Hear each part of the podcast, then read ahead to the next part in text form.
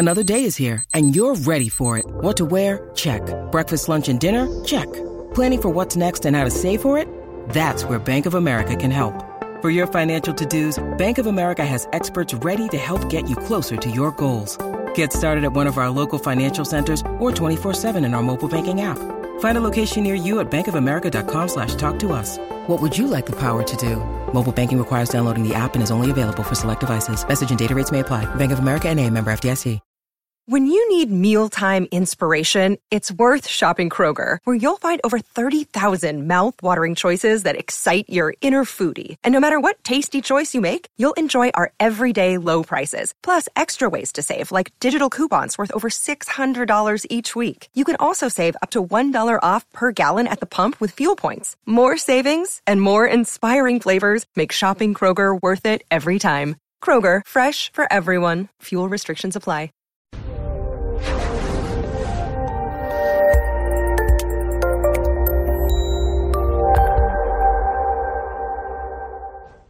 Everybody, and welcome to today's presentation on using a strengths based biopsychosocial approach to recovery from antisocial personality disorder. This is Counselor Toolbox, bringing you practical tools for recovery from mental health and addiction issues. This episode was pre recorded as part of a live continuing education webinar. CEUs are available on demand for this presentation through our sponsor, All CEUs. Go to allceus.com slash counselor toolbox to register like we've been talking about through this series, a lot of people think of personality disorders as not treatable and not recoverable. And while the person will always have those behaviors somewhere in the back of their mind, I personally believe that they can learn more effective coping behaviors so they can file away the ineffective ones. Um, we can't completely unlearn any behavior. Once it's been learned, it's kind of in our brains forever. But we can archive it. And that's kind of what we're hoping to do with these particular patients. So we're going to define the um, antisocial personality disorder, examine the similarities between the behaviors of certain personality disorders and addictions. Um, a lot of times, when we see people in early recovery, when we see people in residential treatment or detox, you know, really, really early recovery is what we're talking about. Um, they have a lot of antisocial traits. So, we're going to talk about why someone in early recovery may present in a way that looks antisocial um, when they actually don't meet the criteria for antisocial personality disorder in my 20 some odd years um, working as a clinician, I think I have encountered two people who I would actually give a APD diagnosis. So, you know, I think while we need to be careful because personality disorders do stigmatize people a lot more than even addictions, um, you know, we'll just kind of look at those behaviors so you can make your own decision. We're going to identify ways to address these behaviors and thought patterns. And I really want to encourage you to critically examine the behaviors in patients with addiction in order to effectively differentially diagnose. Um, when I first started working in substance abuse, and I say substance abuse, not co occurring, because this was back in the day um, before they realized that co occurring disorders were the expectation, not the exception. Um, that's kind of my key phrase everywhere I go. But when I was working in that particular environment in substance abuse, the psychiatrists that we were working with at that point, our attending, would not diagnose depression, anxiety, bipolar, any of the uh, any mental health diagnosis at all until the person had 6 months of clean time. Now, that always made me scratch my head because I'm like, well, if they were drinking because they were trying to, you know, cover up or escape from their depression, granted, the drinking's making the depression worse and it could be causing some of the depression. But if we don't treat the depression, all we're going to end up with some is with some, is with someone who is clean and still really, really depressed and struggling to exist, struggling to survive. Um, so we want to look at characteristics people are expressing in um, early recovery as things that need to be identified and dealt with. It may be situational, it may be time limited. As they go through early recovery and their brain and body kind of balance out and you know find their rhythm again it may go away it may may quote spontaneously remit but during that period in order to help them stay clean and alive we need to be able to address anything that is causing them difficulty or distress and not get too hung up on if it's a diagnosis or what what little cubby we need to stick it in. When personality disorders are viewed as pervasive and perpetual it provides people with an excuse for relapse. If we tell someone well you've got borderline personality disorder then they have heard over and over again probably from other treatment centers that personality disorders are intractable. So if you are going to be emotionally unstable all the time and you're constantly going to have all these difficulties in relationships and communication and emotional control you know from that perspective if somebody's telling me that i can see why they may not want to give up their addiction because that seems like you would need an outlet somewhere so i don't want to give them an excuse for relapse. I want to say let's look at what you're doing figure out why you're doing it and see if we can figure out a better way to achieve that same end. It also often derails treatment because patterns of behavior thought to be due to the personality disorder are often ignored. Um, I remember working with client, clients and clinicians in uh, residential treatment and in IOP, and we would do our clinical staffing every week. And I would hear clinicians say something to the effect of, Well, that person's borderline, so there's nothing we can do about that. And I would just want to pull my hair out. I'm like, No, that's not true. The behaviors are serving a purpose. What is the purpose? We need to figure out what that is. It may be in order to you know artificially change the biochemistry it, there's there's a whole lot of reasons people can do stuff but there is a benefit. We don't do things that don't have a benefit. Personality disordered and addictive behaviors often look the same. When someone is detoxing or craving or withdrawing from a substance they're going to tend to be more anger more emotionally all over the place, have more difficulty focusing and functioning, and they may tend to lash out. You know, the addiction is protecting them, it is keeping them safe, if you will, from the agony that is going on inside their head. It's helping them escape. So when they start to sober up, that agony comes back. It's kind of like after you have surgery and the pain pill wears off, and you're like, oh, this really, really sucks. That person is trying to survive. They're trying to exist. So what happens? Think you know again if you've had surgery and like maybe dental surgery. I'm a big sissy about anything in my head you know ears teeth whatever. When you wake up and that initial pain pain medication wears off are you in the best mood? Are you wanting to be jovial and deal with people? Are you ready to take crap from anybody Likely not. Physical pain is one thing, emotional pain is just as real and just as pervasive. So we need to try to understand that this person is hurting and they're lashing out in a way to try to protect themselves and try to survive. Getting in their head and figuring out, and that's whether it's an addiction or a personality disorder, getting in their head and figuring out how their behaviors are helping them accomplish that will help us go will go a long way to helping us help them. Goals for recovery for both addictions and personality disorders they need to get honest with themselves and others about their thoughts feelings needs and wants. They need to figure out what how am i feeling? A lot of people have just numbed it out. We've talked about borderline. We've talked about histrionic. We've talked about um, narcissistic most of these people don't stop and go, Oh, what is my internal state today?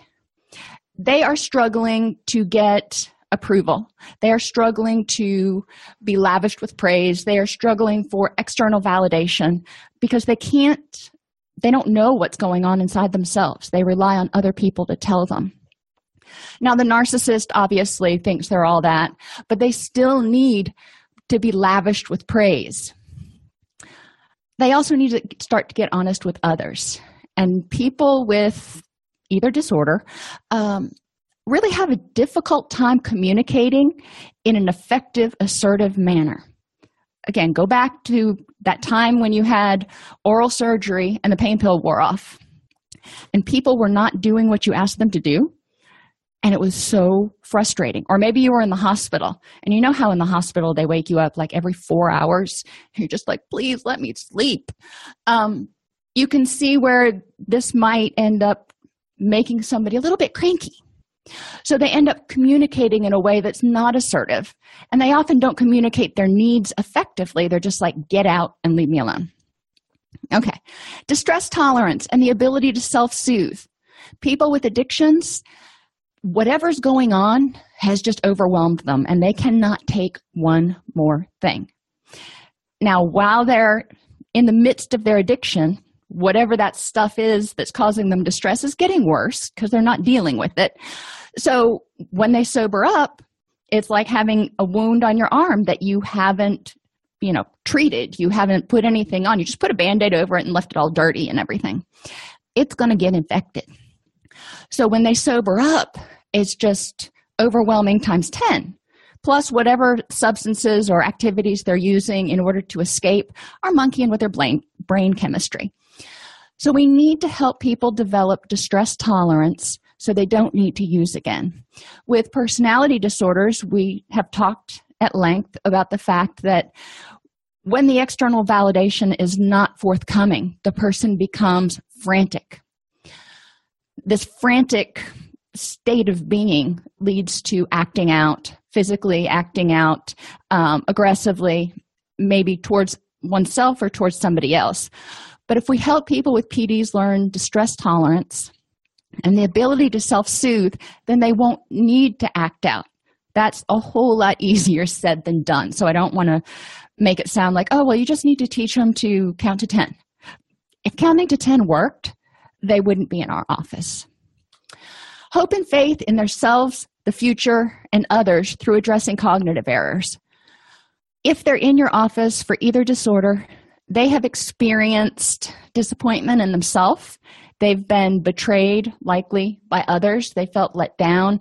They may have been abandoned in their own mind. Now, they may not have been abandoned until they were, you know, chest deep in their addiction and people started cutting them off, but they feel abandoned. Whether it's right or wrong, this is these are the feelings they have. They don't have faith in themselves, others, or the process starting out with your treatment plan, you can help them develop faith and hope in themselves. If you do the next right thing, you can do it. You know, the little little engine that could. I think I can. I think I can. It's baby steps. And I'm not wanting somebody to go from being in residential treatment to being a mid-level manager of a company or thinking that they're fixed when they leave. What I want is for them to see that with time things can get a little bit better. I want them to keep journals, I want them to keep logs, I want them to keep something so they can review it on a daily basis and see not only vulnerabilities that may be making things worse so we can intervene, but they can see that as they work the process, as they work the program, whatever the program is, things start to get better. And then we can start looking at addressing how they interact with others and any cognitive errors um, as it relates to their relationships. Development of self esteem to eliminate the need for external validation. I think that's self explanatory.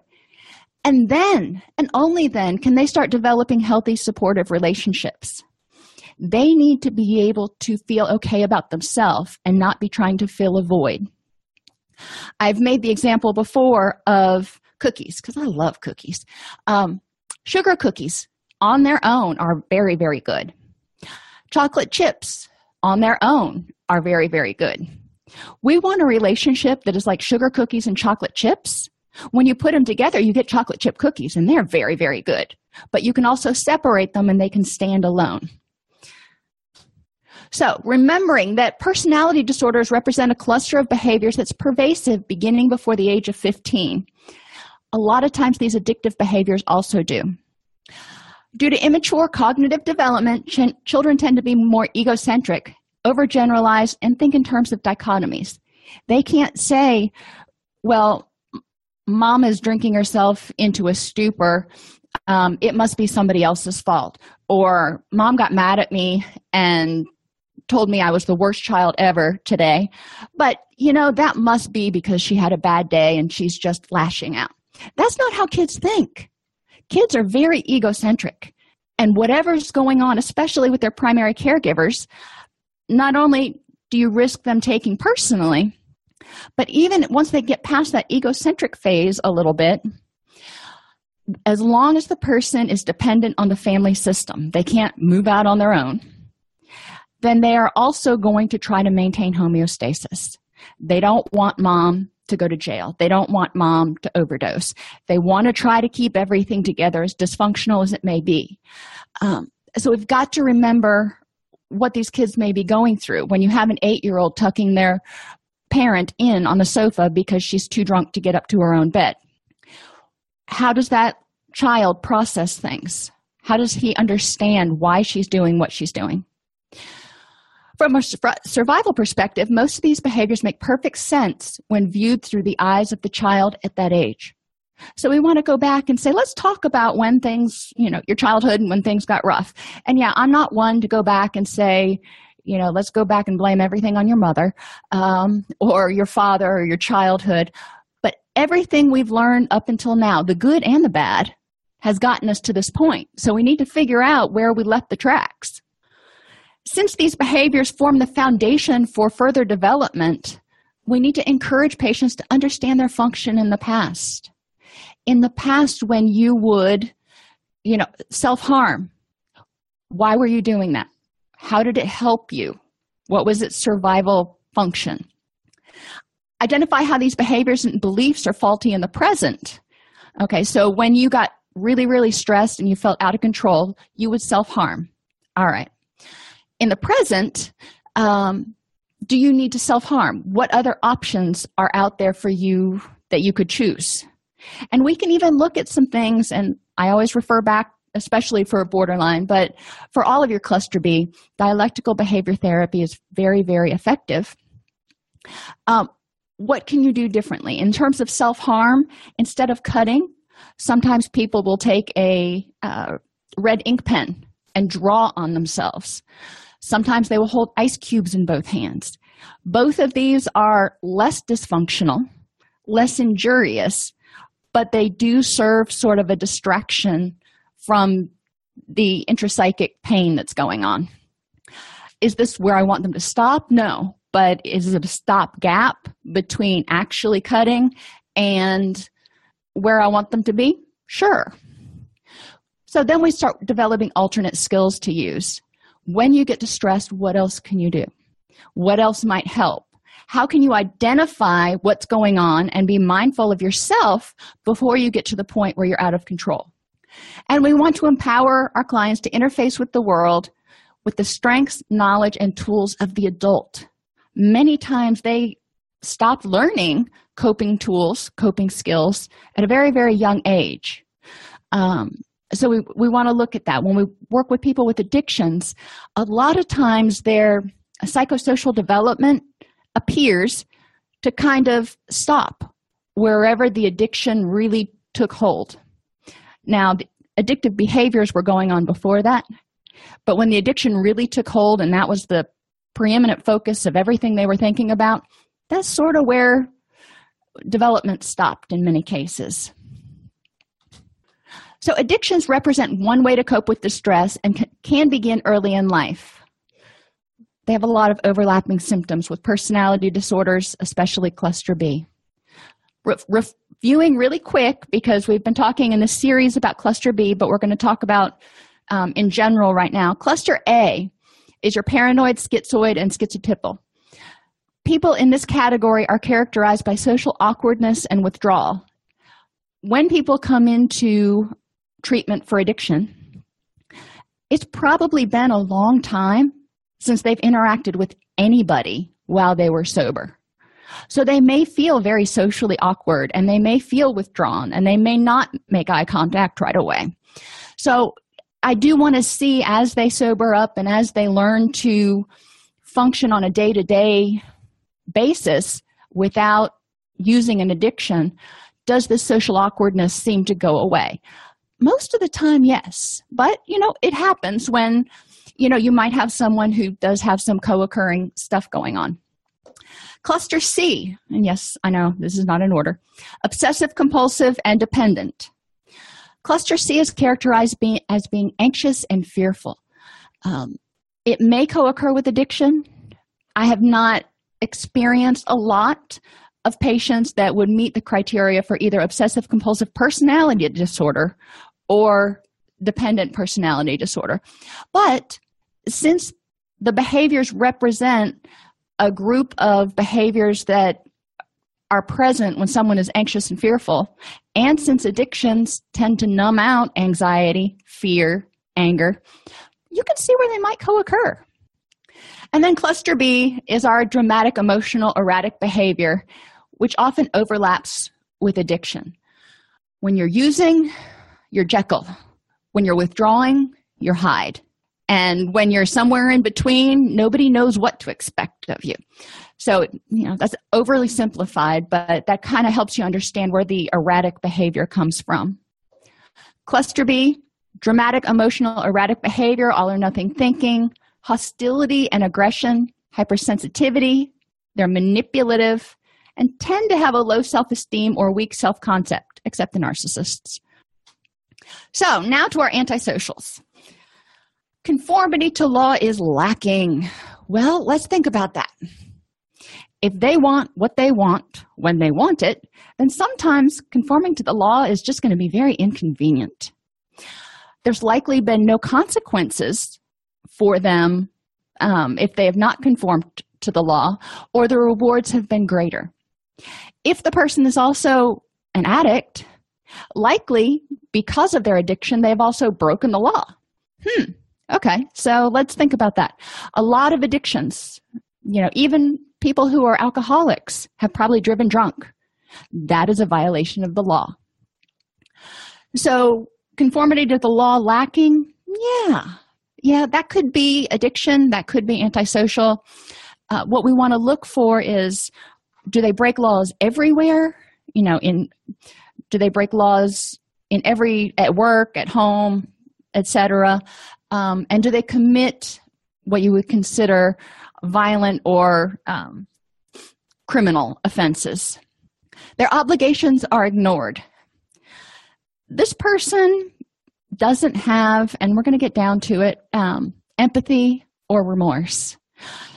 And I don't want to confuse lack of empathy with lack of feelings because people with narcissism and people with antisocial personality disorder definitely have feelings, but it's about what happens to them. Think more in terms of like the five year old child. When they don't get their own way, all hell breaks loose.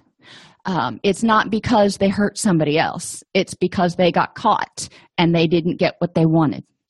Which brings us to reckless disregard for the safety or self of others. So, putting people in harm's way um, and not respecting their physical and personal boundaries, stealing from them, um, using them in any way necessary in order to get what they want because they wanted it. The person with antisocial personality disorder is really focused on reward through external means. They get something and it makes them happy. They get power when they beat the system, and that makes them really, really happy. Um, so we're getting the dopamine, we're getting the pleasure chemicals, which is teaching people I mean, they're learning through this that, you know, if I break the law, that's quite a rush. I want to do that again, which is not something we want them to learn. They tend to be underhanded, deceitful, lying, and conning others. When people are in their addictions, they will do whatever it takes to get that substance.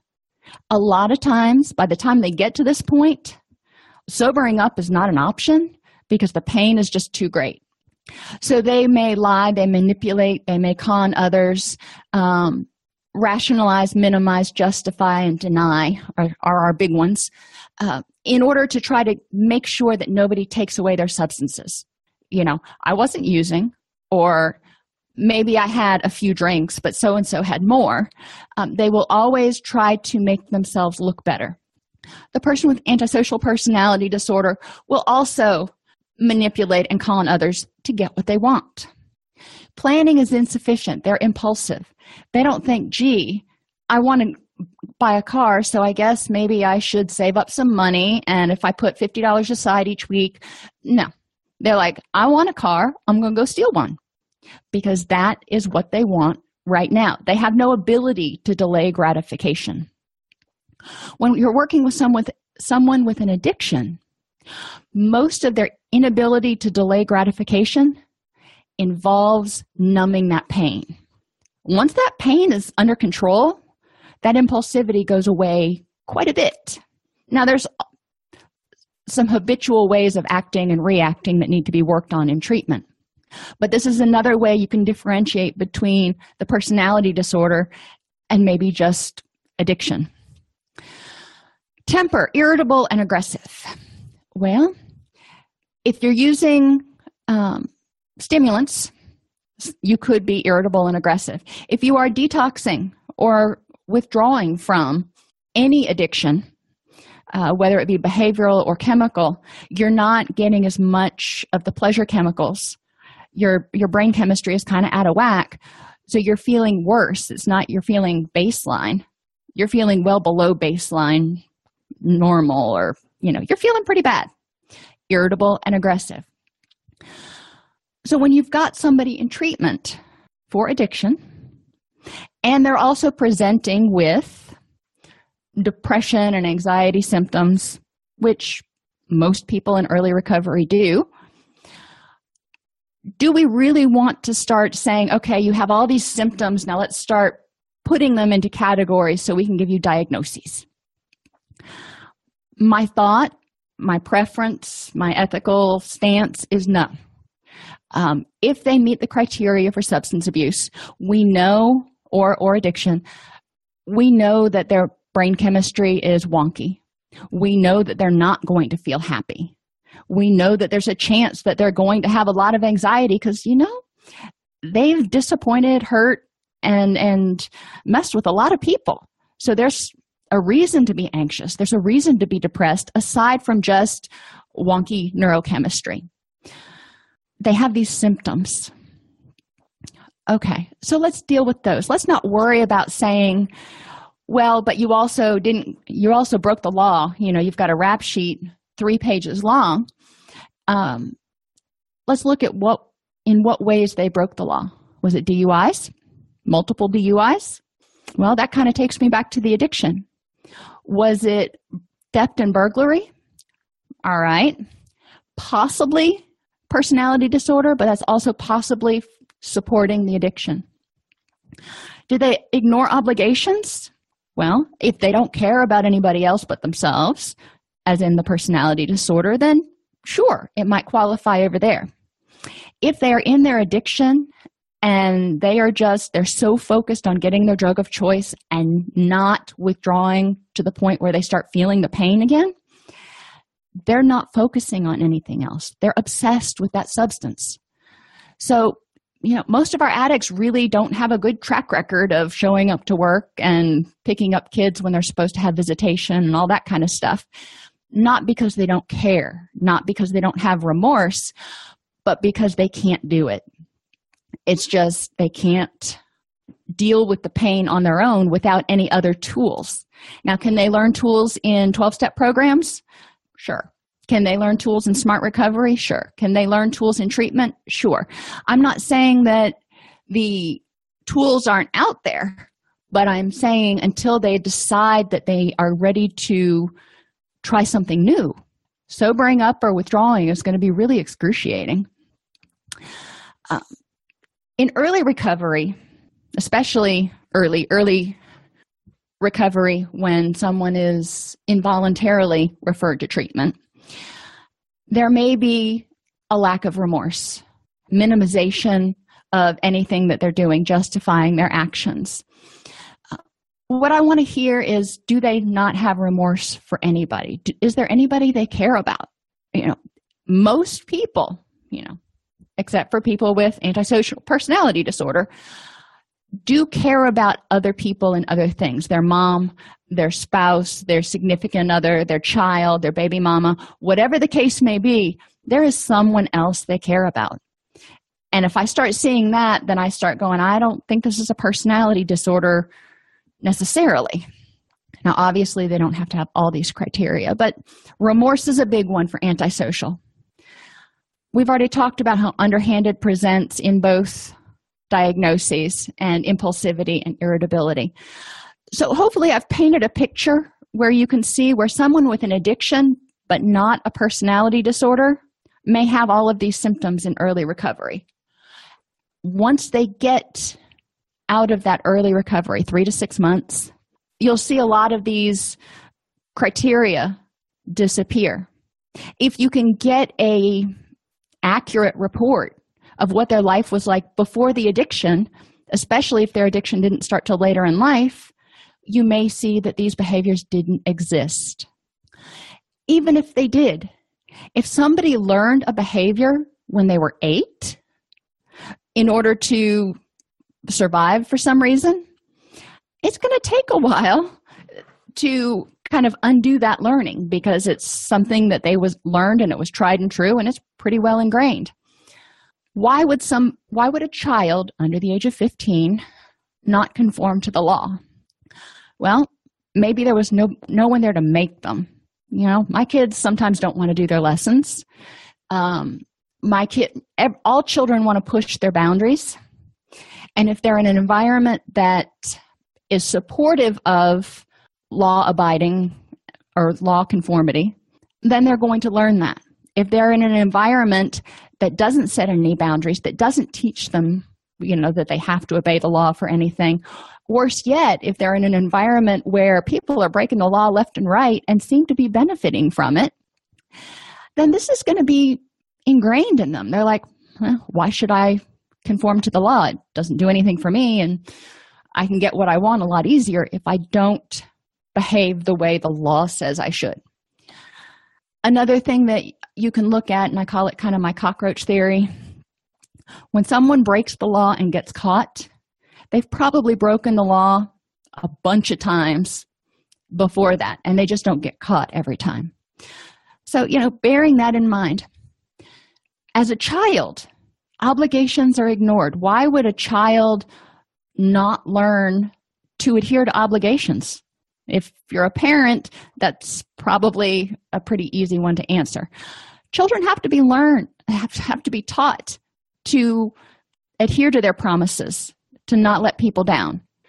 They have to learn that if they make an obligation they've got to keep it or there will be consequences. If there are no consequences if they grew up in a situation where mom said she was going to show up to your baseball game and she didn't you know dad was supposed to pick you up for visitation and he didn't where the primary caregivers are constantly ignoring their obligations you can see where this child might not learn the value of keeping their promises. Reckless disregard for the safety of self or others. Adrenaline is really fun you know? Um, and i am not an adrenaline junkie. I will not go skydiving. I am terribly afraid of heights. Um, so i'm probably not a good one to talk about that. But there are people who really like adrenaline and they get that rush. If they're feeling depressed if they're feeling blah if they're feeling down they get a rush from adrenaline activities um, which can lead to reckless disregard because eventually the safe activities aren't going to produce that rush anymore. The other way this can be learned by a child is if no one was there to protect them if their primary caregivers had reckless disregard for their safety for whatever reason they may figure well i'm going to do what i want and if somebody gets hurt tough tiddlywinks all three of these can be retaught as the person goes through treatment. They can learn to conform to the rules if they're in residential there are a lot of rules. And i've had clients come to me and be like i wish i would have done straight time because i hate it here. Jail's easier. I'm like well yeah jail is easier. Go back and finish chores. Um, helping them conform to rules. And in the first 30 days of recovery they're still kind of in a fog. If they can get up and get to their groups and get to, to meals and do the basics even if they're not 100% engaged all the time i'm happy so we're going to reward that behavior so they see that there's a benefit to conforming to the rules they're going to get discharged sooner if they conform to the rules with a successful discharge.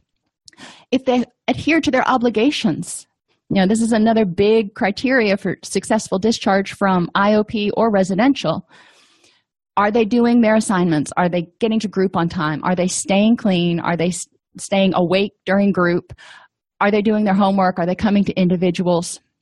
Those are obligations that they set forth when you create their uh, treatment plan with them. And as they complete those, we want to make sure that it's building up their self esteem so they can be like, yeah, I did that. And yes, I can rely on myself to complete something. Disregard for the safety of self or others, we're just going to have to talk about this as it comes up. Um, you know, in retrospect, was that really a good idea to go driving 90 miles an hour or whatever this issue is? Remorse lacking most of the time, this is not something that has to be taught for someone with an addiction because as they sober up, there's a lot of remorse to deal with. Um, but why wouldn't a child, you know, if they're going to develop a personality disorder, why would it be protective to fail to develop remorse?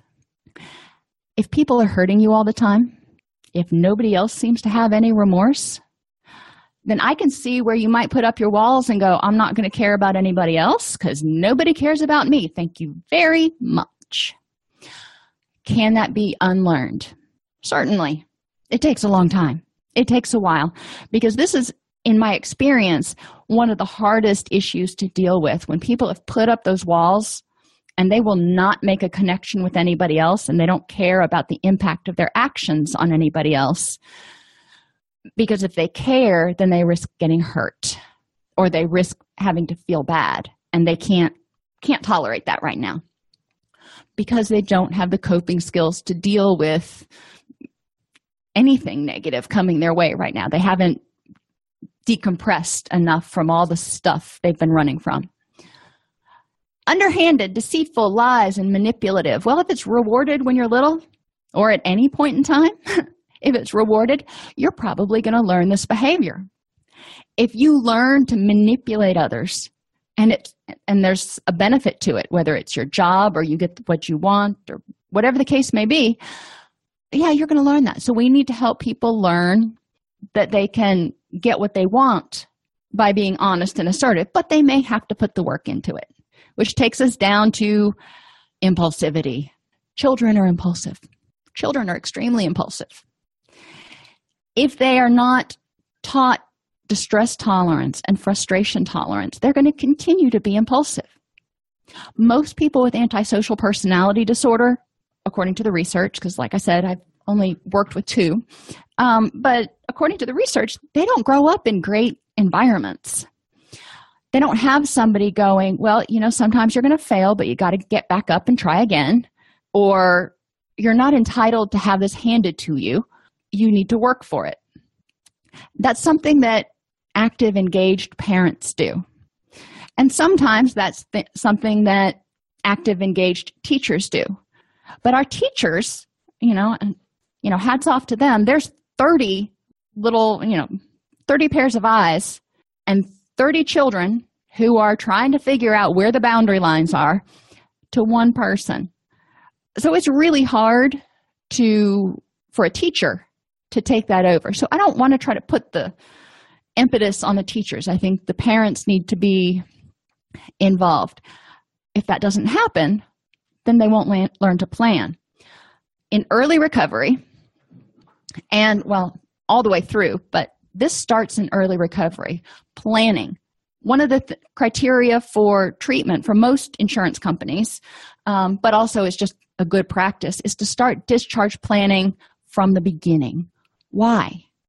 We want to know where you're going. You know, what's this end point that we're looking at for when you're going to leave this episode of care? And when you leave, where are you going? So we can plan because if you need to find a new place to live, you can't start looking for that two days before you're supposed to discharge. So we need to know what has to be set up so you can be where you want to be in 30 days. Same thing with APD. If you're working with a client with APD, you're going to have to set boundaries and set firm, hard limits and give people time time limits expectations. It will feel like micromanaging at first because it is. I need you to do these things by tomorrow and be in my office. I worked with a wonderful probation officer in my first job out of college. He had the office next to me. And all of his probationers would show up that were supposed to be looking for work at 7.30 every morning and they would show up for inspection. And he would want to see the um, business cards from the five places they went the prior day and then he would also look at how they were dressed and you know maybe evaluate their resume or something if they were newer to the program. But he held them accountable every single day. It wasn't well you know we'll probably meet tomorrow. Every single day.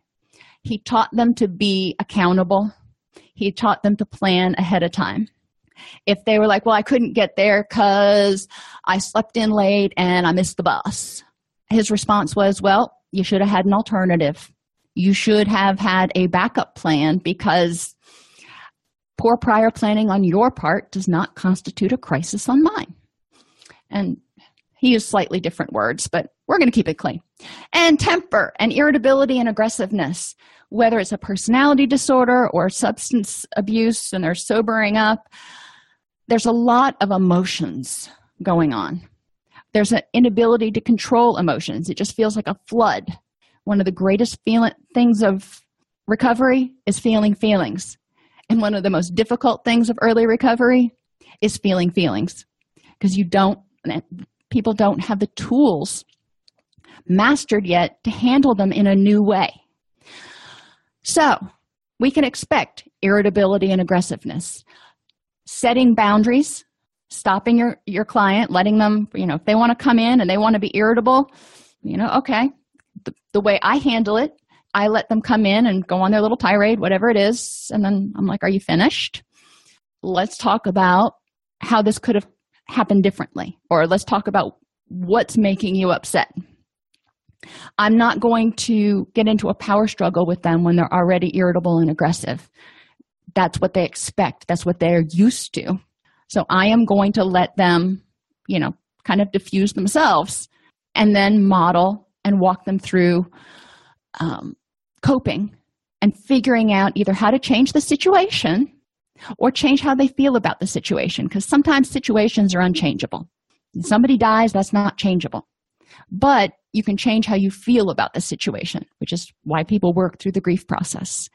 Um, you know maybe you have your parental rights terminated and that's a done deal. You can't change that situation right now. How can you change the way you feel about the situation? Because staying angry and bitter is probably going to lead you back into a relapse. Regardless of the origins of the irritable and aggressive behavior it probably means the person never learned the coping skills to, to deal with the fight or flight reaction. They sort of have a short trigger, if you will. We want to look at what's making them irritable and aggressive and figure out how that might, how getting angry and being kind of nasty might have benefited them in the past. Um, in general, it gives people power and makes other people feel subservient or pushes them away, which is a safety mechanism if I can act like I'm Billy Badass, people aren't going to mess with me. Obviously, I haven't gone over all the possible reasons someone may develop these behaviors, but I hope I've brought it to your attention where you can look at a behavior and go, okay, whenever this happened, whenever this behavior developed, what function was it serving? How was it beneficial to this person? And how is it still beneficial? Because it still is, or they wouldn't be doing it. How is it still beneficial? Many behaviors characteristics of active addiction overlap with PDs. They begin in late childhood, early adolescence, and are pervasive. It's not just at work, it's not just in their relationships, it's not just as a parent. Recovery from both requires development of effective coping skills and addressing cognitive distortions that have been learned over time. Recovery interventions for this dramatic, emotional, erratic behavior. Well, first we got to get out of that emotional surge. We've got to get out of the tidal wave. So, distress tolerance is huge. Helping people feel a feeling and not have to act on it. not even necessarily have to label it. They can just sit with it and be like, okay, this really sucks, but it'll be gone in 10 minutes. There are a lot of skills for distress tolerance. If you get a dialectical behavior therapy skills manual, um, there are tons of them out there. Um, you can identify a multitude of distress tolerance activities. I like to give my clients a list of different distress tolerance activities and have them practice and pick and choose and say, This will work for me, or I, I think this might work, or that's an interesting idea. And then they try them.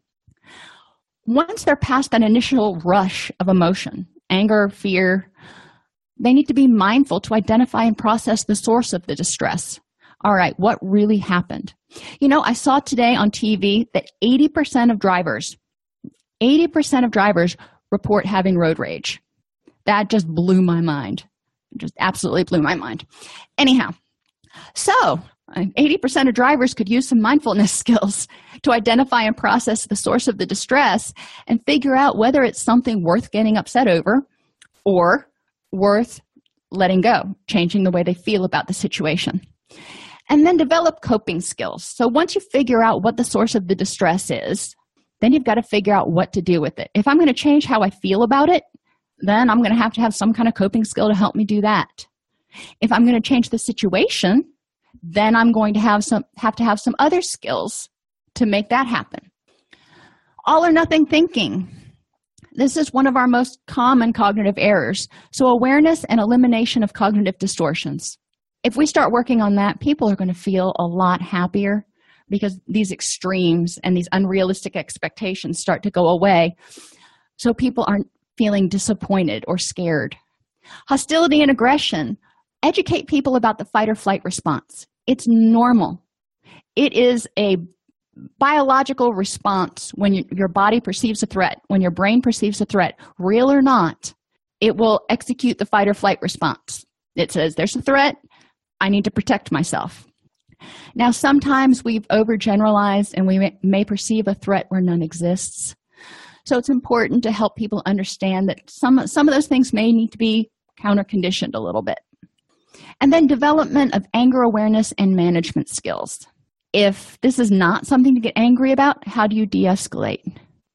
If this is something that legitimately makes you angry, holding it and nurturing it and yelling at people and putting your fist through the wall are probably not going to be effective responses.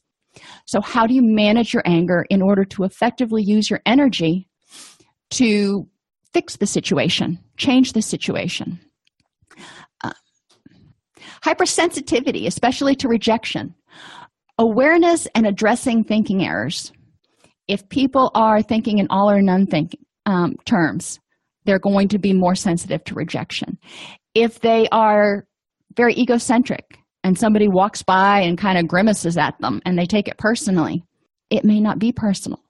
So help them take in stimuli and learn to figure out whether it is a real thing to get up, upset over, to be sensitive about, it, whether it really meant rejection, or whether there could be other alternative explanations for why something happened or why someone behaved this way. Awareness and addressing of abandonment issues. Whatever those issues are if a person has some stuff that is leading them to have you know it's kind of a garbage term but abandonment issues um, we need to help them figure out what those are and address them. Because as long as they are afraid of people leaving they're going to be hypersensitive to rejection so we need to figure out where that comes from and we need to help people develop self-esteem high self-esteem lowers sensitivity to rejection. If they tend to be manipulative, generally they're being manipulative in order to protect themselves, to keep people around to validate them. Remember, there are very little, um, very few situations where they're not wanting to be lavished in praise. So, we need to help people develop these interpersonal skills with boundary setting, communication skills, saying what you, knowing what you want and how do you say it assertively? How do you get into an authentic relationship with yourself and with others so you don't feel like you've got to manipulate them or con them all the time? And low self esteem, weak self concept, develop this self esteem and this ability to internally validate. One of the concepts that we talk about a lot when we talk about self esteem is taking away those roles. You know, you may be a mother, a teacher, um, a spouse, a daughter, whatever. But when all those are taken away, what are you? And this goes more towards values and attitudes like um, nurturing, creative, um, compassionate. You know, I made a whole list the other day on a, a Facebook post encouraging people to look at the qualities they have themselves, not what they do for other people, but what qualities characterize them that they can be proud of. If they have those qualities and they feel confident in those qualities, then they don't need anybody else to tell them that they are good enough. Most patients with addictions have traits associated with personality disorders. These traits can be loosely classified into thinking errors, which causes them to perceive a threat when none exists, and behavioral reactivity to escape or eliminate the threat. Important concepts for our clients in early recovery, regardless of whether it's a PD or an addiction, getting them to get honest with themselves and others, mindfulness, self awareness, hope and faith, help them identify cognitive distortions and thinking errors that may be kind of zapping their hope and leaving them disappointed. If they expect too much, if they set the bar too high, they can end up losing hope and faith because nobody ever meets that that high bar. So what's realistic? One technique I use with my clients, especially if they're being hard on themselves, is I say, would you hold anybody else to this standard? A lot of our clients will set themselves, especially in early recovery, will try to set a high bar and they may set it too high and set themselves up for failure.